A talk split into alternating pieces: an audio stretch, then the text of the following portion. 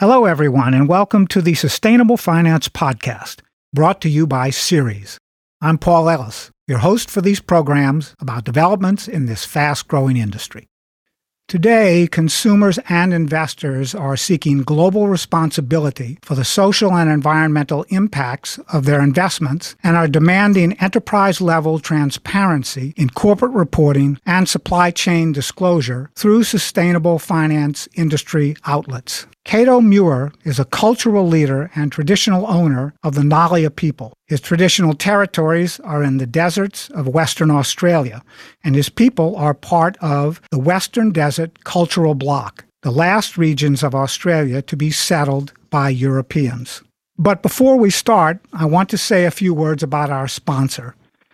I'm thrilled to talk about the important work Ceres is doing. Ceres is a nonprofit organization working with the most influential capital market leaders to solve the world's greatest sustainability challenges. Through their powerful networks of global collaborations with investors, companies, and nonprofits, Ceres drives action and inspires equitable, market based, and policy solutions throughout the economy. To learn more, go to ceres.org slash podcast. That's C E res.org slash podcast. At Ceres, sustainability is the bottom line. Kado, welcome to the Sustainable Finance Podcast for today's conversation. Oh, thank you, Paul. I'm really pleased to be here with you and your audience. Yes, well, we're glad you, you could join us from um, the land down under, as they say, right? The other side of the world. So, Kado, the Ngalia people have around 23,000 square kilometers of exclusive possession, native titled land, and you're potentially the largest landowners in Australia, and yet your people remain in poverty. Why is that? It's uh, part of the circumstances uh, of the nature in, of colonisation and the the dispossession and marginalisation of Indigenous peoples. And so what, what happens is that the infrastructure that is established in a post-colonial, so Australia uh, being a post-colonial society, uh, has served to exclude the First Nations or Indigenous peoples from effective participation. And so where once we held sway over uh, most of the territories in, in Australia, the process of uh, imperialism and colonisation has resulted in the First Nations being dispossessed and marginalised uh, politically, economically, uh, socially. Um, and where we are today is essentially in a transition of recovery uh, from the effects of uh, those uh, forces of co- colonization, which uh, commenced uh, about 200 years on the east coast in uh, in Sydney. But in my region, where I come from, it's my grandparents' generation who first experienced the full impact of you know the coming of Europeans into our region, and subsequently the uh, you know taking up of land for uh, gold mining, uh, uh, nickel mines, those kinds of extractive industries, as well as pastoral, uh, the grazing of sheep and cattle, and that essentially has resulted in land being taken away from us. Um, but in recent years, with the advent of uh, the the Mabo native title decision in the High Court of Australia, uh, we were able to start to seek reparations and restitution of these lands. Okay. Now, as you just mentioned, in recent years, First Nations in Australia, New Zealand, and Canada have been building on the processes of restitution through treaties and land settlements to reclaim wealth in First Nations. Yet, despite increasing access to extensive land holdings, significant impediments are preventing Australia's First Nations people from effectively mobilizing your resources. What is preventing the mobilization of those resources for your people? Yes, there, there are two two key areas. One is the nature of the laws that are written to uh, allow for the recognition, and some of these uh, laws in, in the legislation itself uh, specifically preclude commercial activities. And what it does is it creates a, a system of dependency, uh, which uh, is often reflected in welfare dependency, but it uh, creates that um, dependency on uh, welfare from the state and prevents us from being able to access, uh, take and use our resources of our territories uh, in the form of trade or in the form of production of goods or services. Now, that has been part of the um, the process that we've been engaged in in um, uh, re- restituting and repatriating our lands. Is also to create the opportunity to free up uh, essentially the equity that resides in that land. And so that comes into the second part of the challenge, though, is uh, the legal uh, parameters are unclear. So uh, a lot of these lands fall into a informal uh, category of uh, tenure and and financial instruments, and so the capability to raise finance against what is essentially inalienable or infungible uh, territories uh, prevents us from actively participating in the in the market economy. And so, what we're then faced with is the challenge to try and find creative ways of uh, participating. Uh, one of the traditional manners, of course, is to uh, rent our lands to third parties, which may include mining industry or renewable energy projects, uh, etc. Um, but the other way is to start looking today at the sustainable uh, finance industry, uh, initially at the responsible investment frameworks, but also in terms of um, uh, the nature-based solutions uh, as they relate both to capital uh, carbon, but also as they relate to the recognition or realisation of the uh, biodiversity potential for biodiversity credits.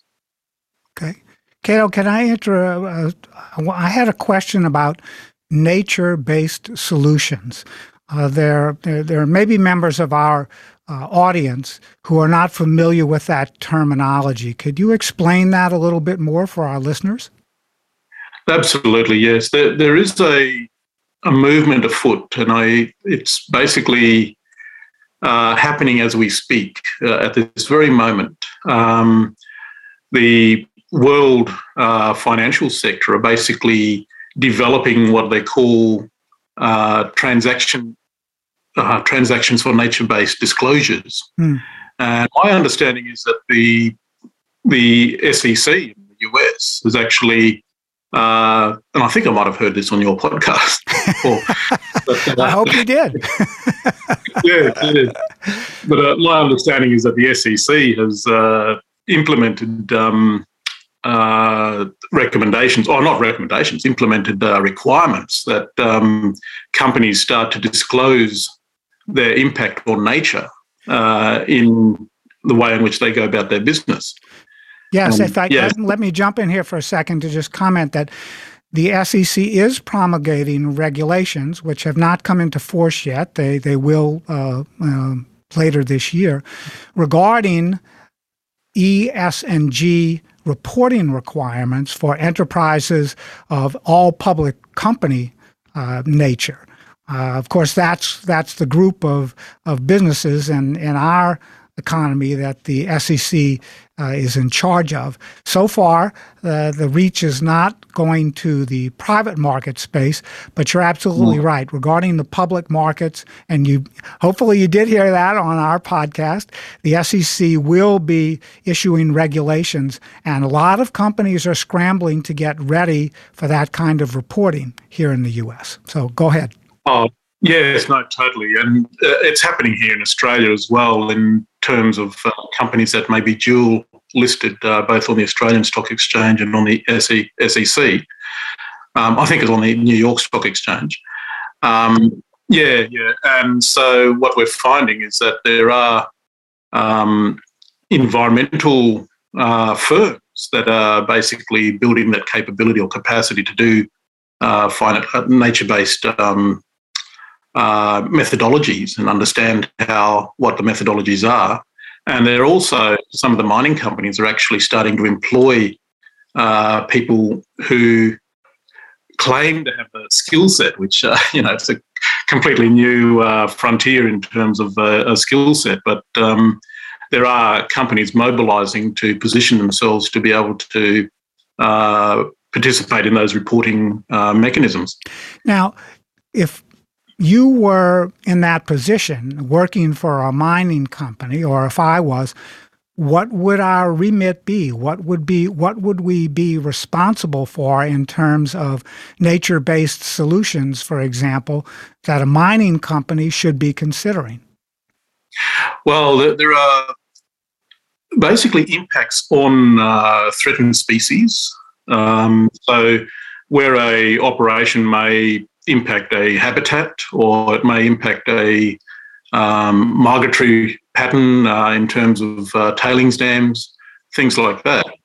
Uh, so the company will then need to be able to uh, a uh, develop um, responses to be able to manage the impact of its operations um, and uh, in the best case scenario is to ensure that the operations have no impact on the survival of the whether it's an animal species or a flora uh, species, um, or also develop uh, the mechanisms to actually um, uh, manage manage any impacts. So, and, and there are other things like uh, off, offset uh, mechanisms as well, which uh, look at um, although it's, it's, difficult to be able to define a uh, adequate offset uh, mechanism where a survival of a species may be at stake.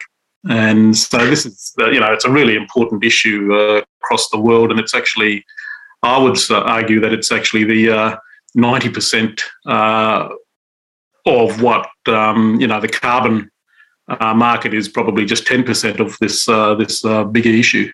Yes, I would agree with you. And of course, the carbon markets offsets that are being developed and offered uh, on many yeah. stock exchanges and commodities exchanges uh, in the developed economies are designed ultimately to reduce carbon pollution in the atmosphere. So that could certainly be applied to nature based solutions, I believe, as well as atmospheric uh, conditions. Right? Yeah, totally. Uh, you know, you, are reducing, uh, so a methodology around human uh, reduced, uh, you know, uh, reducing human impact on carbon, uh, but also some of the offset models are basically designed around investing in nature-based programs that um, that essentially invest in the ecosystem and that ecosystem, the you know nature basically is uh, supported and enhanced to un-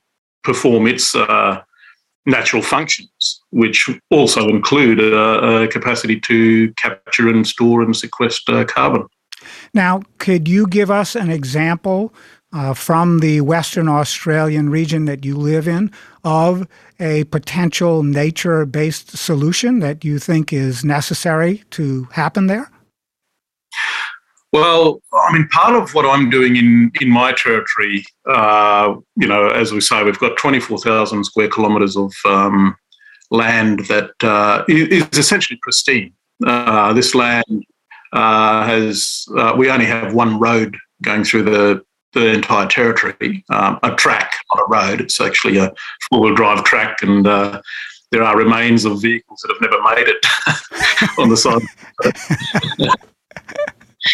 but um, yeah, so that, and we're in the deserts so where my country is. Uh, we've got three of the uh, great Australian deserts: the Great Victoria Desert, uh, the Gibson Desert, and the Sandy Desert. And so, in that space, it's a very rich uh, bioregion. And so, partly what we'd be looking at doing is to be able to document um, the uh, the elements of the nature that we have within the desert, and then to start to manage that environment in such a way that we can then uh, potentially create uh, financial products which uh, support the active management of uh, people on the ground. So it also delivers um, social outcomes, uh, social impacts, uh, but also the environmental impacts. And in that way, uh, companies that are seeking to offset, you know, obviously the better scenario is that you don't damage the environment. But if you find yourself in a position to, uh, you know, where governments also identify targets, um, the offsetting model seems to come into, you know, click into operation. And that's the opportunity for uh, traditional owners of, uh, you know, these otherwise infungible territories uh, may be able to apply and deploy uh, technologies. So everything from remote sensing uh, and mapping software to environmental surveys uh, through to then documenting and describing that in in a format that uh, then can lead to uh, creating you know packaging it up into a fungible form. So that's essentially the the, the pro- projects or the activities um, as a, and a real life uh, example of that happening at the moment in the carbon sector is a lot of um, there's a methodology in the savannah, uh, northern Australia, where Aboriginal people are going back to traditional fire management regimes, and they're actually burning country. And in the process of burning country, they're actually having an impact on uh, the carbon that's being released. Mm your listeners might think, oh, that, that doesn't make sense. well, what, what I know is that you're talking about systems of data collection, data mm. analysis, and then developing protocols for addressing nature based issues through data analysis, which is, in from my perspective, very similar to what's being done all over the world when it comes to nature based solutions. So it doesn't sound uh, foreign to me, but uh, you know, I know there are a lot of people who are. Uh, don't understand much about the way that we're performing analytics in, in, in sustainable finance these days. Now, before I let you go um, for today, uh, Kado, I, I would like to find out uh, about any transitions that you're aware of uh, to uh, carbon tracking, any other things that you're thinking about using or your people are thinking about using in your territory that um, look like they may be able to support some of the work that you need to do in order to uh, reclaim the, the value of the of the country and uh, keep it pristine and, and keep it healthy for the future. Yeah, no, this is why we find a an alignment with sustainable finance with the sustainability uh, sector is that um, we, we, have common objectives, and so our sustainability is really uh, in two parts. One is the oh, three parts actually. One is the uh, the, the, methodology that you've just described of uh, you know documenting, describing, and uh, representing it.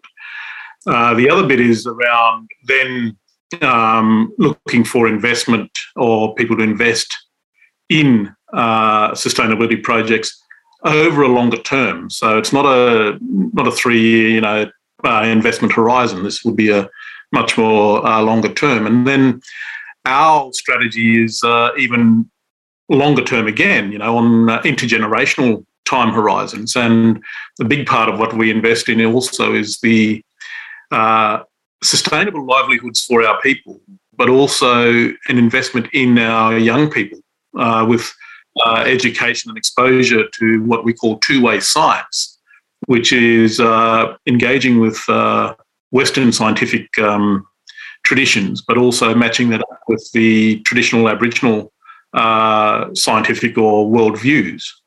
And in that, we basically uh, enliven or bring to life a, a new way of seeing the world, uh, both from uh, the scientific viewpoint, but also from a traditional cultural viewpoint. Great. Well, listen, we're about out of time today. I'd love to revisit this conversation at some time in the future. Uh, thanks again, Kado Muir, cultural leader and traditional owner of the Ngalia people, and to our sponsor, the Ceres Accelerator for Sustainable Capital Markets. The Ceres Accelerator is a center of excellence within Ceres that aims to transform the practices and policies that govern capital markets to reduce the worst financial impacts of the climate crisis. For more information, go to ceres.org/accelerator. And to our listeners, join us again next week for another episode. I'm Paul Ellis, and this is the Sustainable Finance Podcast.